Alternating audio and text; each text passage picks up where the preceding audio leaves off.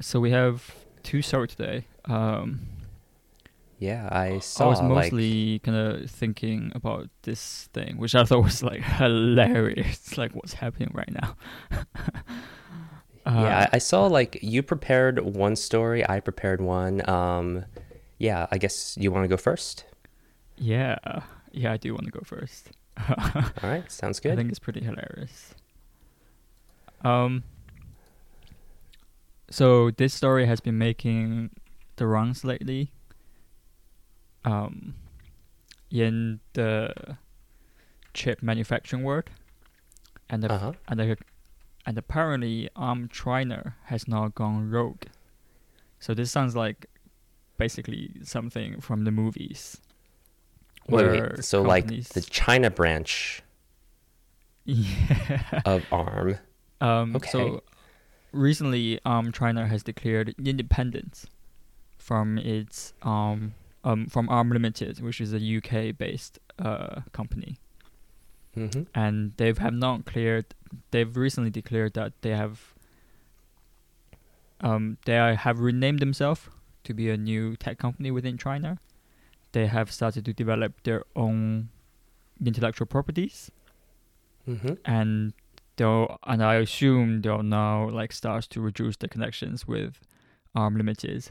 The legal relationship here is still very grey, um, and it has a very long, interesting story that led up to this point too. I see. Okay, so yeah, I, I just have like a bajillion questions right now. Like for for one, like I don't think companies are like countries where you can just arbitrarily declare independence, because like aren't there things like boards and like stock shares or something? Mhm. Um, yeah, I, I would imagine you have like there has to be some guy with uh an outsized share of the company who's like, okay, time to leave Right. or something like that, right? Yeah. So um it's funny that you say that and of course it's probably the same thing that our listener would think as well, which is that like how could a company just go on rogue, right? So here underlines a very unique distinction between running a business in a Western country compared to running a business in China, where you have this one party political system. The distinction here, you know, if I were to summarize it in one sentence, is that when you do business in China, you do business first with the government, and then you do the rest of the business. I see. Is it kind of the um, legal thing where China requires any business, like any foreign business, to be partnered with a Chinese company? Is Mhm. that the same thing we're talking about? Yeah, so it is definitely relevant, um, but it's not quite the same thing. So Okay. when Arm China f- first was conceived, um, they've already sold 51% of their share to Chinese companies. And this is Oh. likely the requirement that you were talking about, which is that like in order to do business here, we need the majority of the business to be owned by Chinese nationals or Chinese entities. Yeah, my understanding is like it either has to be a quote unquote Chinese company, which means most of the shares belong to China, Mm-hmm. or you have to partner with a Chinese company, and that has implications on your intellectual property. Right. And so that puts Arm Limited or Arm UK in a pretty interesting position because even though they sold majority of their companies to Chinese entities, they still own they still have most of the share. Or at Uh-huh. least they have most of the share out of everyone who had shares, but they doesn't have majority. Because the Mhm. 51 they sold was distributed amongst a few different companies. Okay. Um, but that's not what was interesting about this particular bit because um, when Arm China first came along, they appointed Alan Wu, so a person, as Mhm. their Arm China CEO. So Okay. Alan was uh, so Alan was born in China, but is an American citizen, and essentially just w- worked up the ranks within Arm. Mhm. and pushed very heavily for the inception of the Arm China branch. So he's an American. He was appointed by like the UK Mm-hmm. arm. Yep. Okay, but this guy also was the person who was like, let's make the China arm. yeah. Uh, Yes. wait, so so whose whose side is he on? Because I, I originally thought like he would be a like Western country supporter type Mhm. of person. Yep. So Alan Wu was supposed to be fired by ARM at 2020 around like April-ish. So the board came along and voted 7 to 1 against Alan. So everyone Okay. against Alan to Mhm. have him renounce his position as the CEO of ARM China. And this happened because Alan was, you know, not a good guy. He was definitely using let me rephrase that, abusing his position as the CEO of ARM for his personal gain. So he started this company or this personal investor, personal investment fund. And he will make promises such as like if you invest in my fund, you'll get processors for the cheap from ARM. So very, very clear conflict of interest. and probably like a bunch of other stuff like buying cocaine on the company card or something like that. Mhm. Yeah, yeah, yeah, yeah. So um wanted him to leave and had him fired. Except he just didn't go. So Okay. um he just stayed at the company, kept on acting as the CEO, and then started to use ARM's China's resource to defend himself against ARM or ARM Limited or I ARM see. UK. So so here's when things get real spicy. hmm Um, not only that he didn't leave, he then started to clean house and would fire anyone who is still loyal to ARM UK or ARM Limited. He then um, hired his own private security to stop any ARM representative to enter the building of ARM China. Holy crap. So um, here's where it gets interesting, right? Because you know, if you are a company in the U.S., you get voted out by the board. Uh huh.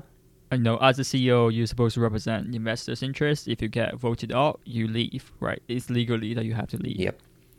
hmm This is not the case in China. So in China, the CEO holds the seal of the company. So Okay. like as a representation, you can think about this as the key to the city. I see. Yeah, the way I thought of it was like the like back in the day when you had kings and whatnot, they would stamp the official letters. Yep, and Uh, that's what it reminds me stamp of. too.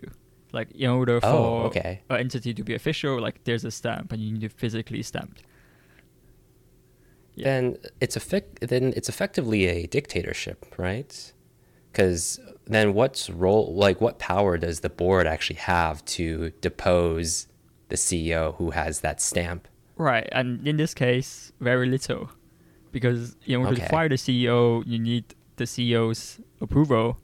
Except the CEO doesn't want to leave and just kept on running the company. Okay. Not only that, the CEO then hired private security to escort anyone who comes from the opposite representative. And not only that, then started to use Arm China's bank account to help his own legal defense. Oh my god. Wait, So- can't ARM like freeze their IP and bank accounts from being accessed by ARM China? So, um, I believe Arm China has stopped sharing IP. Uh, sorry, I believe Arm UK has stopped sharing IP with Arm China.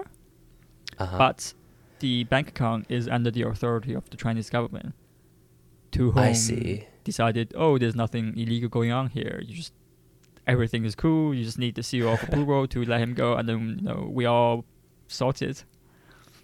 Okay. Wow. and bear in mind that I think at that time, it's estimated that um China has about 500 to 600 to 600 million in its bank account, and Mhm. it's probably then boosted by the fact that um China delayed the payment to um UK for its for its for its intellectual properties. I see. So now we have Alan Wu who sits on the throne of ARM China, who is using the resource of ARM China to fight against ARM. And even Uh-huh. though the board wants him to leave because he's been invested, he's been doing dodgy business, he's Uh-huh. not leaving, and no one can make him leave. Wow. Yeah. So wait, uh, so are are we basically caught up to present day now? Yep. So now it comes to present day.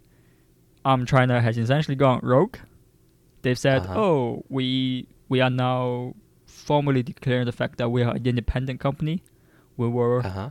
born from ARM, but independently operated Chinese-owned company, Uh-huh. and they have known to develop their own intellectual properties too. So Uh-huh. in their most recent independence uh, conference, I suppose, they said that they are now developing new chip designs such as this neural processing unit for AI. Mm, I see. Um, so I guess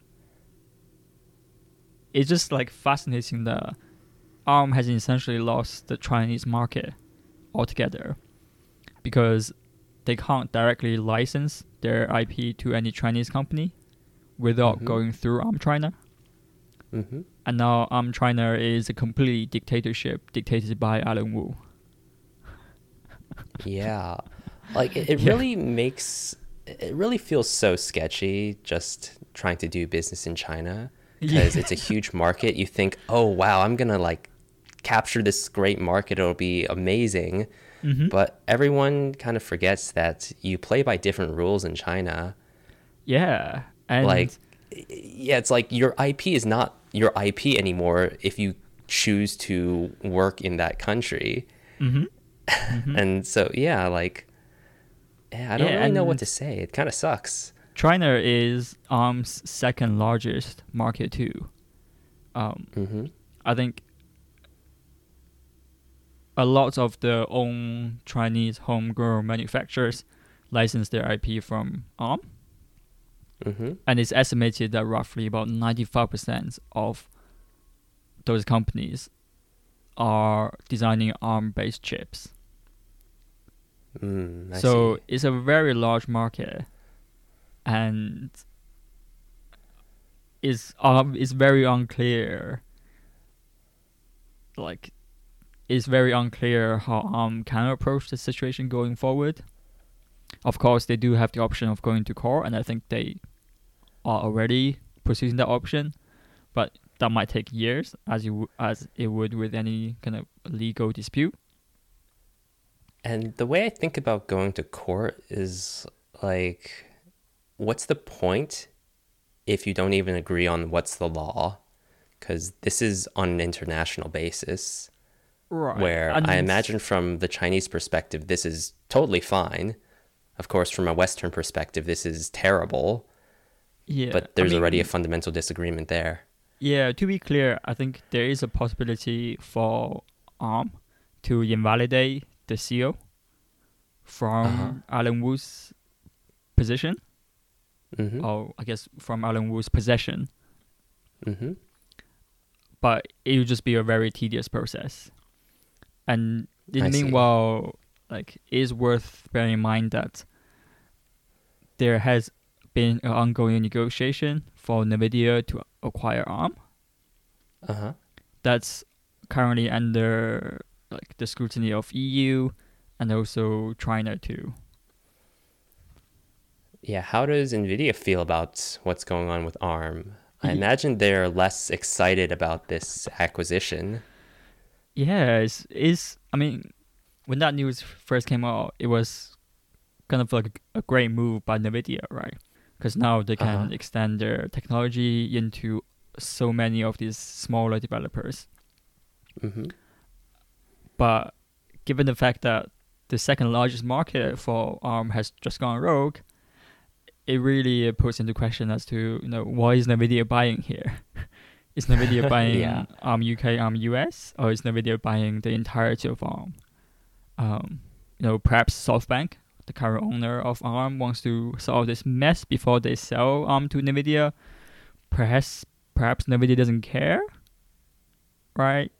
It's, there's so many questions here, but the story. I don't just think any good company would just not care about this. Right, and what I mean by they don't care is that um, perhaps they have something prepared for situations like this.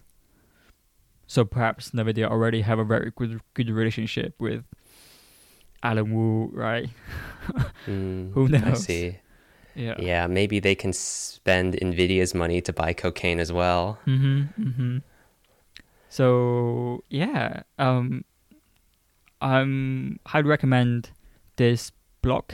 Um, I I highly Uh-huh. recommend this blog from SemiAnalysis, which Uh-huh. uh, I think very appropriately titled "The Semiconductor Heist of the Century." I see. Yeah, wow, fun stuff. Yeah.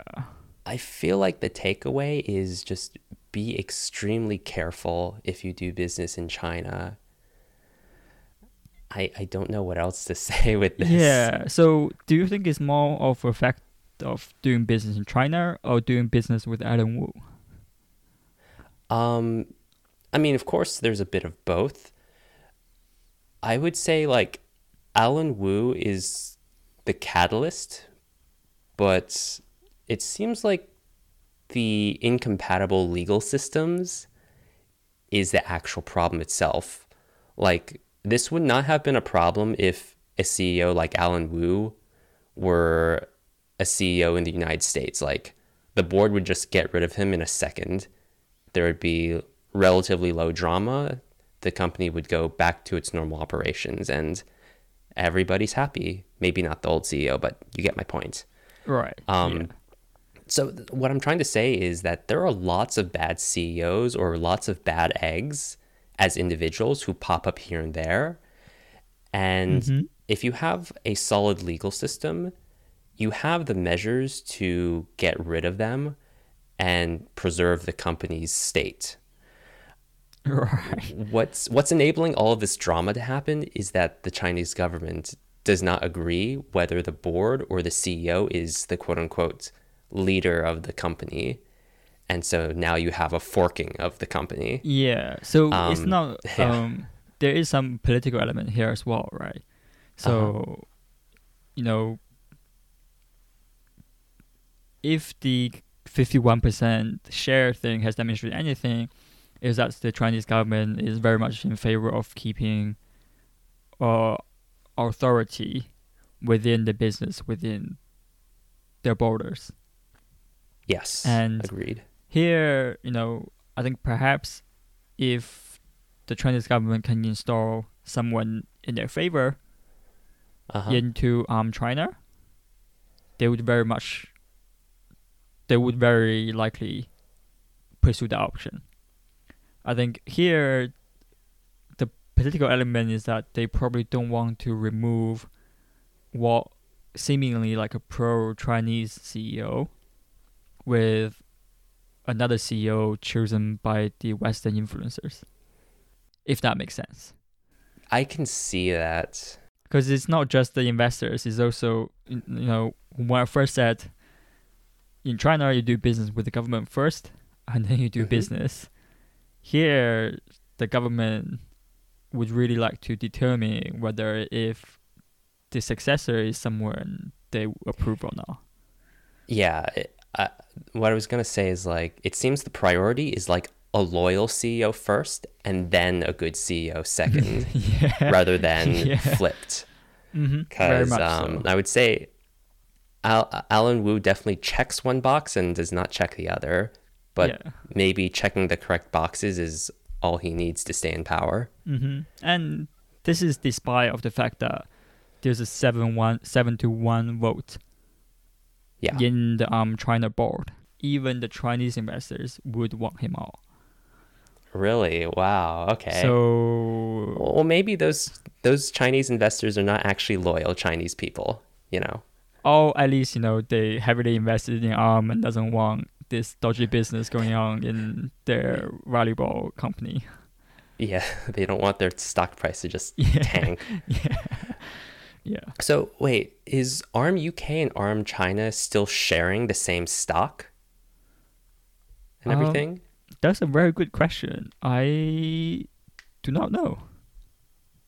okay, I assume that was never the case. they must be.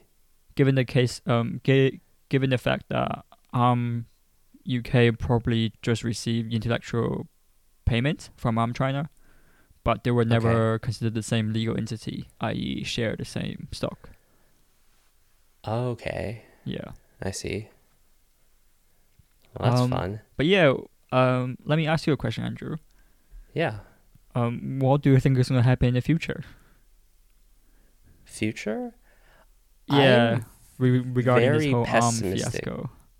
I'm very pessimistic the Chinese government will just lay down and let ARM reunite. if I were to bet money on it, hmm I would imagine that ARM UK would be the one to try to make a compromise. Right. Yeah, that's just my two cents. Like, Yeah. So you could literally say that um China has literally armed China. Yes, it has. Um yeah, I would very much agree. I think the solution that I see most likely happening is probably a buyout from ARM. hmm Perhaps they can pay out Alan Wu with a handsome sum and relative low consequences regarding his actions to Mhm. buy themselves out of this position. hmm But given Alan Wu's action, it's very clear that he doesn't want to leave, and he's not willing to. He's not pulling punches in order to maintain his power. Yeah, that makes sense. yeah. The, the Yeah. worst part is, even if you buy someone out, there's no guarantee that this won't happen again. Mhm. Like, you bribe Yeah. Alan Wu out of this CEO position, you get um, your next CEO, let's call him Andrew, I don't know, Mhm. and then Andrew turns out to be a totally bad CEO. yeah. Um, I guess you're gonna bribe the new CEO too. Yeah, I mean, just because Alan Wu can make these can take these actions doesn't necessarily mean that you know ARM can't take these actions. So there has definitely be precedents of you know people stealing the CEO Uh huh. Mm-hmm. within Chinese business.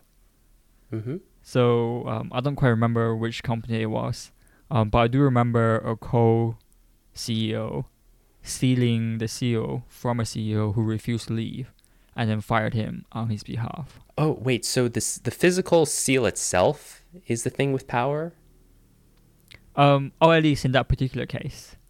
But Okay. here, what you need to realize is that everything is very morally and legally flexible, and it's more Uh-huh. about what the government and what the Chinese court determines as the at the end of the day.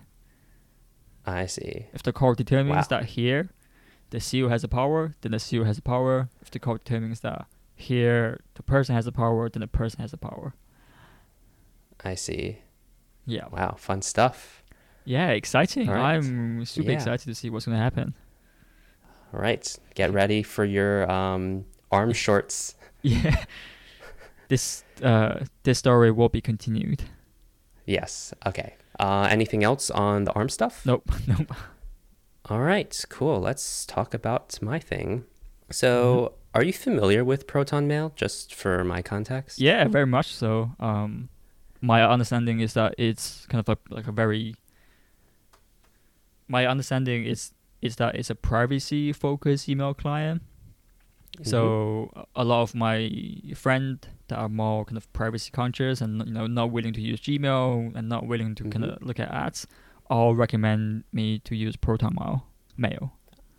Mm, yep, you you basically got it. So for those who are out of that loop, Proton Mail is basically the like default quote unquote privacy email. Um, so it's like a relatively small Swiss company. Um, they make it such that all your emails are end to end encrypted. So with normal hosting providers like Gmail and whatnot, in theory, they can actually look at your emails, although in practice they don't. That'd be a terrible idea for them. Mm-hmm. But yeah, Proton Mail's like, hey, we give you privacy. We can't read your emails. They also provide a VPN and other fancy stuff. Oh, But So this how- is what's up? Um, Mhm. so how Swiss is Proton Mail? Um, let me explain that question. So Okay. I think s- the word Swiss company actually has lots of context attached with it, right? So people Uh-huh. usually think that oh, it's a Swiss company means that it's not going to give up their evidence to international authorities or especially you know the FBI or, or the CIA. But in Uh-huh. re- in reality, a lot of Swiss air quote company are not uh may only have a small company registered in Switzerland but have their server and their head office in like Bulgaria or Ukraine or any of the legally ambiguous European countries. Ah, Uh, so my understanding is that Proton Mail was in fact founded in Switzerland and indeed has servers hosted in Switzerland. Does that to answer your question? Yep, yep. So it's it's it's a it's a Swiss company. Well, So, it- like, it's, It's Like an actual Swiss company. yeah, yeah, that makes sense. Thank you. Yeah. Um, so yeah, I don't think they can um, hand over like encrypted data or anything, Mhm. but there's still a problem here, as we might have seen very recently. Um, basically, what happened is that the Swiss government um, was trying to track down a French climate activist. It's actually that's a Ooh. rabbit hole of its own because like apparently this French guy was uh, organizing school sit-outs or something. Right. Okay. And It- it's it's like its own rabbit hole where it's Mhm. like every Friday, like students would just go hooky and then just like sit around because of the climate or something like that. okay. And um, the government doesn't like that. Yes, the government was not a fan of it, Mhm. so it came to the point where the Swiss authorities were saying like, "Hey, Proton Mail, we know this guy uses Proton Mail, so we want you to start doing IP logging on this guy." Mhm. So whenever this guy logs into like French climate guy at protonmail.com, find out what IP that is. Um, start doing browser fingerprinting so we know a bit more about where this person's coming from, Mm. when they're logging in, et cetera, et cetera. Right. Now, um, you would imagine that as the privacy email provider, Mhm. they don't collect any logs and that stuff. Right. Unfortunately, that's actually not the case.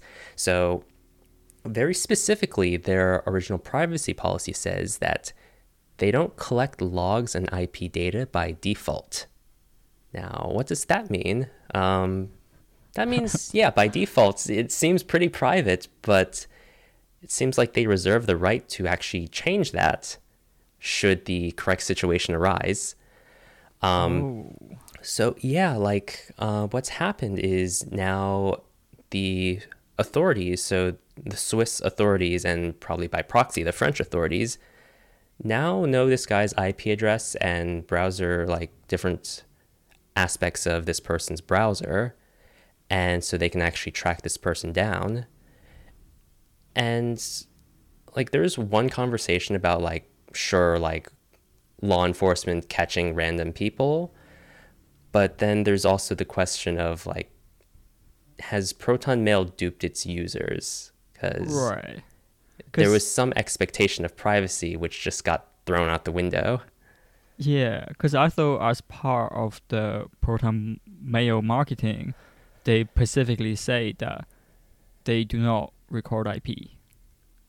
yeah um that's as they call um it's called bullshit So no no i mean like to to be fair they did not explicitly violate their privacy policy just because of Mhm. like the two words by default. I suppose you know there's a version of the story you tell when you put it as the most prominent thing on your website, and then there's a version of the story you tell when the user clicks accept term and conditions that's 300 pages long. Y- yeah, no, I agree hundred percent.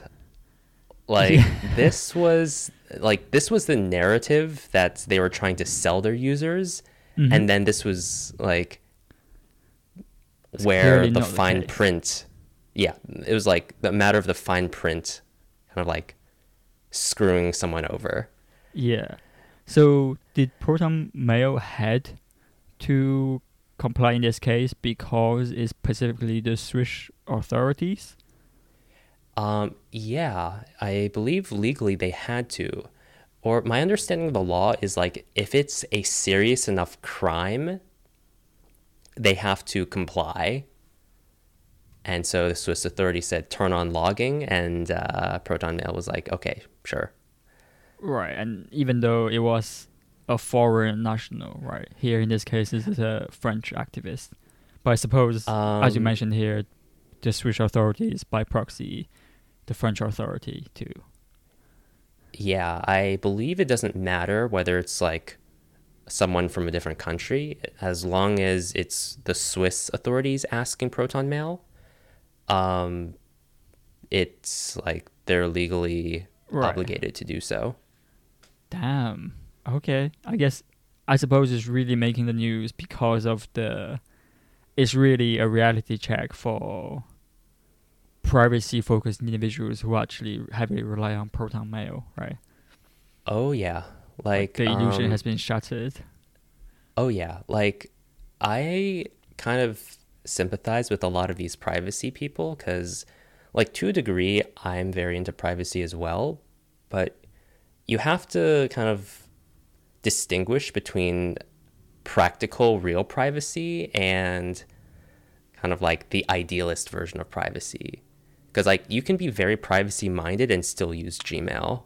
Like Mm-hmm. those do not conflict with each other. Like different habits that allow you to operate in the real world are not mutually exclusive with being private. But yeah, one of the most dangerous things about being a privacy idealist is that you kind of make assumptions just because someone says they care a lot about privacy, they actually do. And this is kind of one of the main cases. Now, um, VPNs also have a very big um, privacy concern because for VPNs, you have to trust your VPN provider, Mm-hmm. which is a huge assumption. And, and so, like, to a degree, it always upsets me when everyone, like, I, I don't know if you get those, like, YouTube ads and whatnot. It's like everyone's advertising a VPN. It's like those paid sponsorships directly to the YouTubers Mm-hmm. where they're saying, like, hey, um, use a VPN, you get all this privacy. And it's like, you guys don't actually know what you're talking about. Right. Because in reality, what's happening here is that you're just moving your trusted party from one to the other. So previously, you trusted the No, exactly. Like you trust your ISP versus you trust your VPN provider. And like depending on the legal circumstances, that VPN provider may be forced to either give up some keys or give up some logs. Um yeah, like you don't know if a VPN provider is actually keeping logs of your actual IP and your actual requests and all that Right. good stuff. and having a dodgy VPN provider is actually much more damaging than having a dodgy email provider, right?